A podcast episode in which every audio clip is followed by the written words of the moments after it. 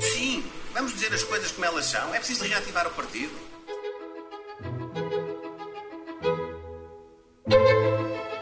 Viva! Está com o Expresso da Manhã. Eu sou o Paulo Baldaia.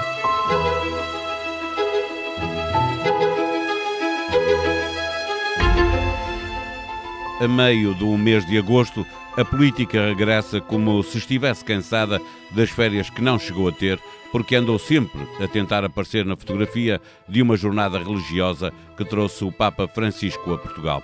Na liderança da oposição, Luís Montenegro até foi dos que menos se aproveitou da jornada e aparece agora para lançar a etapa que vai determinar se é ele que vai disputar as legislativas e em que condições o vai fazer, se for caso disso.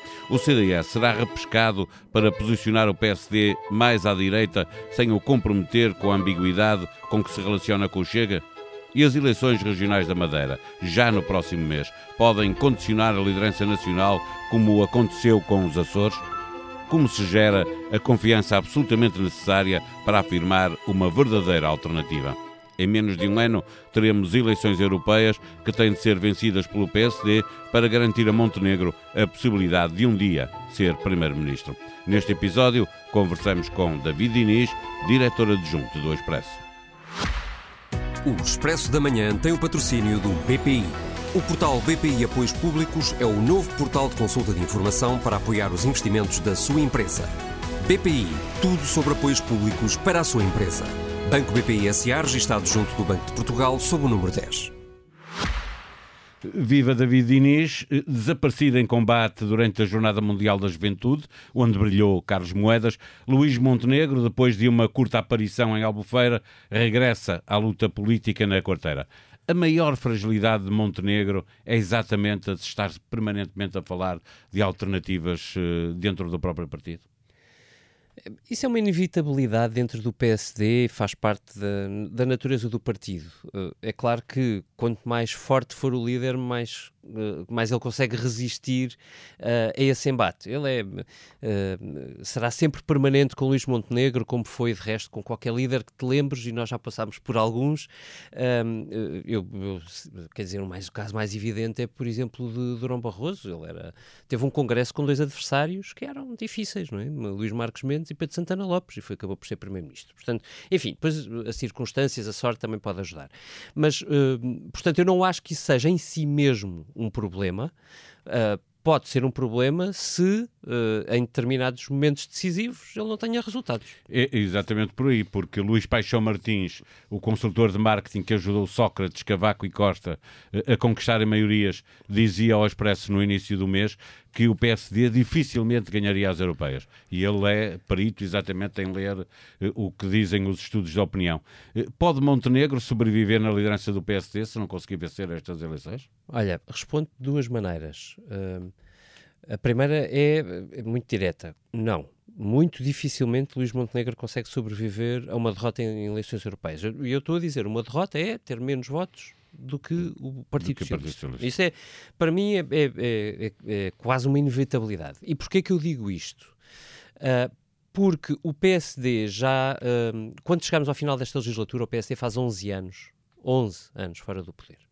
11 anos fora de poder é uma eternidade, ainda que atrás disso tenha vindo um período realmente difícil com uh, gerir um processo de ajustamento financeiro com a Troika e, um, e uma moeda única, é, é, qualquer coisa que nós ainda não tínhamos assistido. Portanto, uh, apesar disso, 11 anos é tempo demais para qualquer partido grande. E, e, e se o PSD o PS arrisca mais 4 10 anos, anos não é? com, com o Cavaco. Mas repara, uh, uh, é verdade, mas os tempos não são os mesmos. A pressão de hoje, a pressão mediática de hoje, uh, da, informação a toda a hora, coloca, quer dizer, um, 10 anos no tempo de, de Soares e de Cavaco não são 10 anos agora. hoje esses 10, estes mesmos 10 anos são 20. Uma eternidade. e portanto, a pressão é muito maior. O PSD não não pode arriscar fazer mais quatro anos na oposição, porque se arrisca isso, está a arriscar a sua posição como segundo partido fundamental do país. Quer dizer, um, há períodos longos, mas um período de 15 anos é quase uma eternidade neste momento. E, e, e, portanto, todos estes fatores conjugados não dão muito tempo a, a Luís Montenegro. Quer dizer, tem quatro anos, mas tem quatro anos de passar uh, a etapa intermédia. E, e, portanto, as eleições um, um europeias já está, Um já está jogado, não é? Mas é, é, é deixa-me só, deixa só dar-te aqui um dado adicional que eu acho que é importante, porque tem a ver com o calendário político desta legislatura. As eleições europeias são tão mais importantes quando sabemos que as que, as que vêm a seguir, ou seja, as eleições autárquicas já são muito perto de, das eleições legislativas. O PSD tem, de resto, nas eleições eh, autárquicas, um ponto de partida favorável porque o PS vai.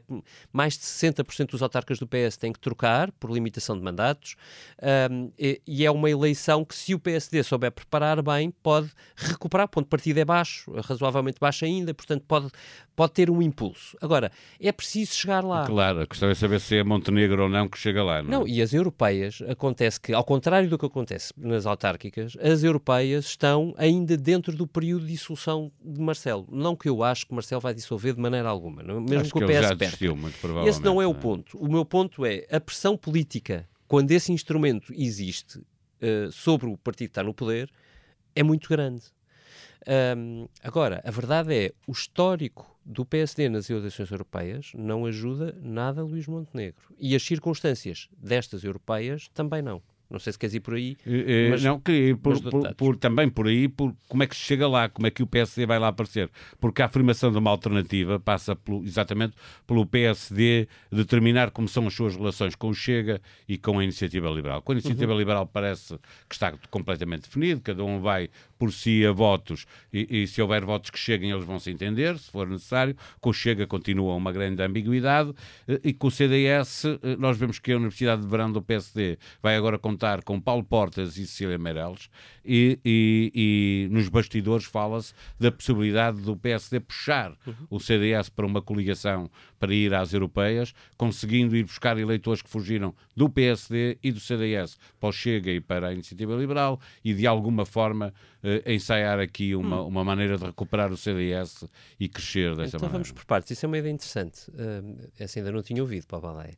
É, é bastidores, só, só, é boa, é boa. estou a falar do que eu vi não, nos não. É, é francamente interessante porque, é assim, o primeiro ponto, ou ponto, ponto de partida para Luís Montenegro é a unidade interna, tanto quanto ele, quanto ele consiga. Até aqui não se tem visto nada de muito especial. Quer dizer, há bastidores, há pessoas que, que não gostam de Lisboa. Isso, isso acontecerá sempre com qualquer líder, não é um problema até este momento. Uh, e ir buscar uh, pessoas que têm algum peso político do, histórico no partido, independentemente dos seus nomes, evidentemente é um passo de afirmação. No última rentreda, há um ano, uh, Luís Montenegro chamou Pedro Passos Coelho, foi um ponto a favor, sabemos todos o contexto porquê. Um, eh, teve uh, Cavaco Silva numa coisa das, dos TSDs, agora é Durão Barroso, tudo isso conta e, e, tem peso, é importante. Veremos quantas pessoas é que lá estão, se Carlos Moedas lá vai ou não. Uh, há aqui umas, umas sombras, mas, mas quantos mais forem, mais sólido estará Luís Montenegro. Segundo ponto, ele precisa de crescer. As eleições europeias são, como dizia aliás o Luís Paixão Martins nesse, uh, nesse podcast que tu gravaste com ele, são eleições de eleitores fiéis ao partido. Mas eh, não é muito fácil mobilizar para além daqueles eleitores que normalmente gostam de votar e que têm uma é? ligação é? partidária. E uh, a verdade é que o PSD de, de, nas europeias nunca se porta particularmente bem e os resultados são completamente descendentes. É, é, extraordinário, porque na primeira eleição europeia, em 87, são 37,5% de votos e nunca mais chegou nem perto disso. Para te dizer, uh, por exemplo, Durão Barroso perde de uma maneira catastrófica na, com uma coligação com o CDS com 33%.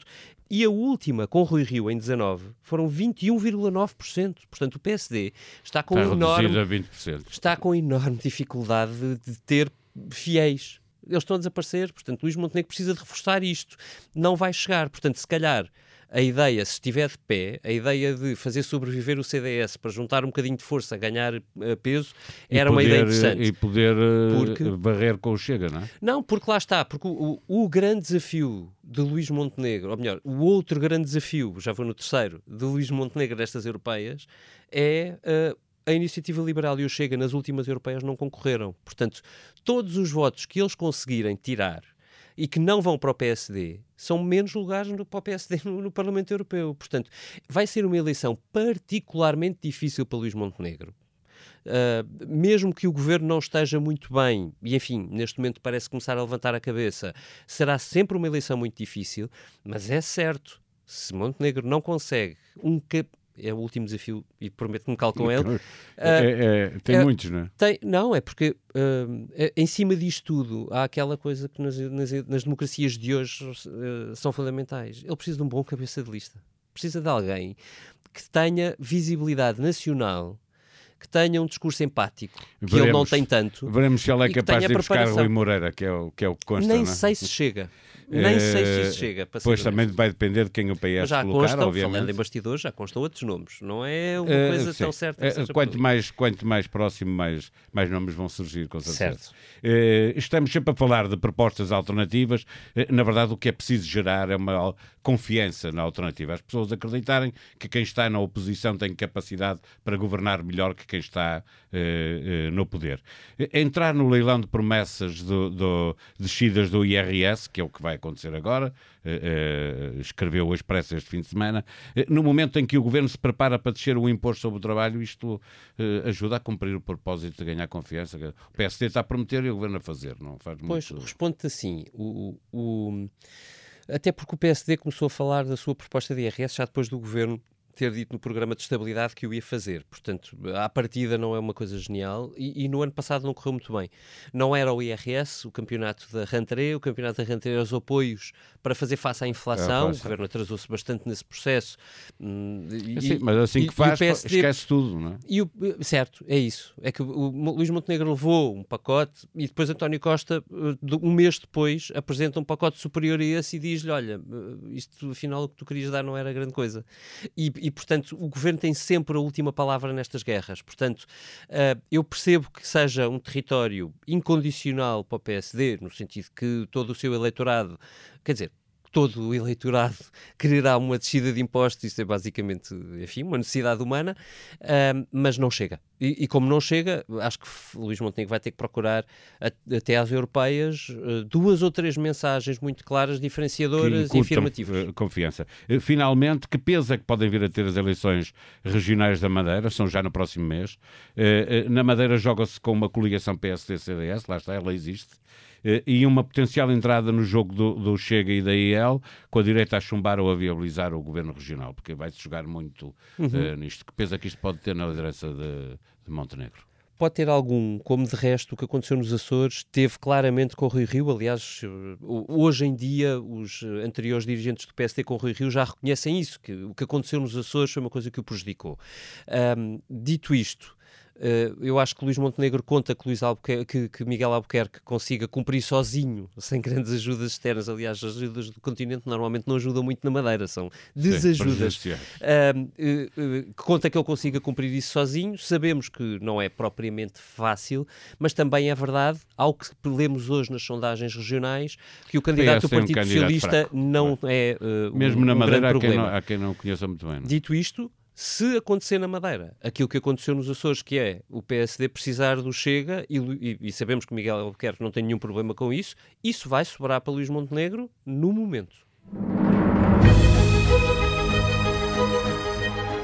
Numa semana em que grande parte dos ouvintes do Expresso da Manhã já está de férias, deixo a sugestão para duas boas conversas em podcasts da SIC. Nasceu em abril de 1977 no Hospital Militar. O pai era militar e Santa Margarida foi a sua casa, a escola e o local onde passou as férias de verão em criança. O advogado e antigo secretário de Estado, Pedro Lomba, conversou com Bernardo Ferrão sobre a infância no campo militar, os primeiros passos nos jornais e o salto até ao governo de Pedro Passos Coelho. Geração 70. Estudou até à quarta classe e com 11 anos apenas lançou-se à vida. Ganhava em dinheiro de hoje 50 cêntimos por mês. Foi litógrafo e um faz-tudo, até jogador de futebol. E bom, dizia quem o conhecia, que ficou por se fazer um grande jogador de futebol. O artista Marante é o convidado de Daniel Oliveira neste Alta Definição em podcast. A sonoplastia deste episódio foi de José Seduvim Pinto. Voltamos na quarta-feira. Até lá, tenham um bom dia e um bom feriado.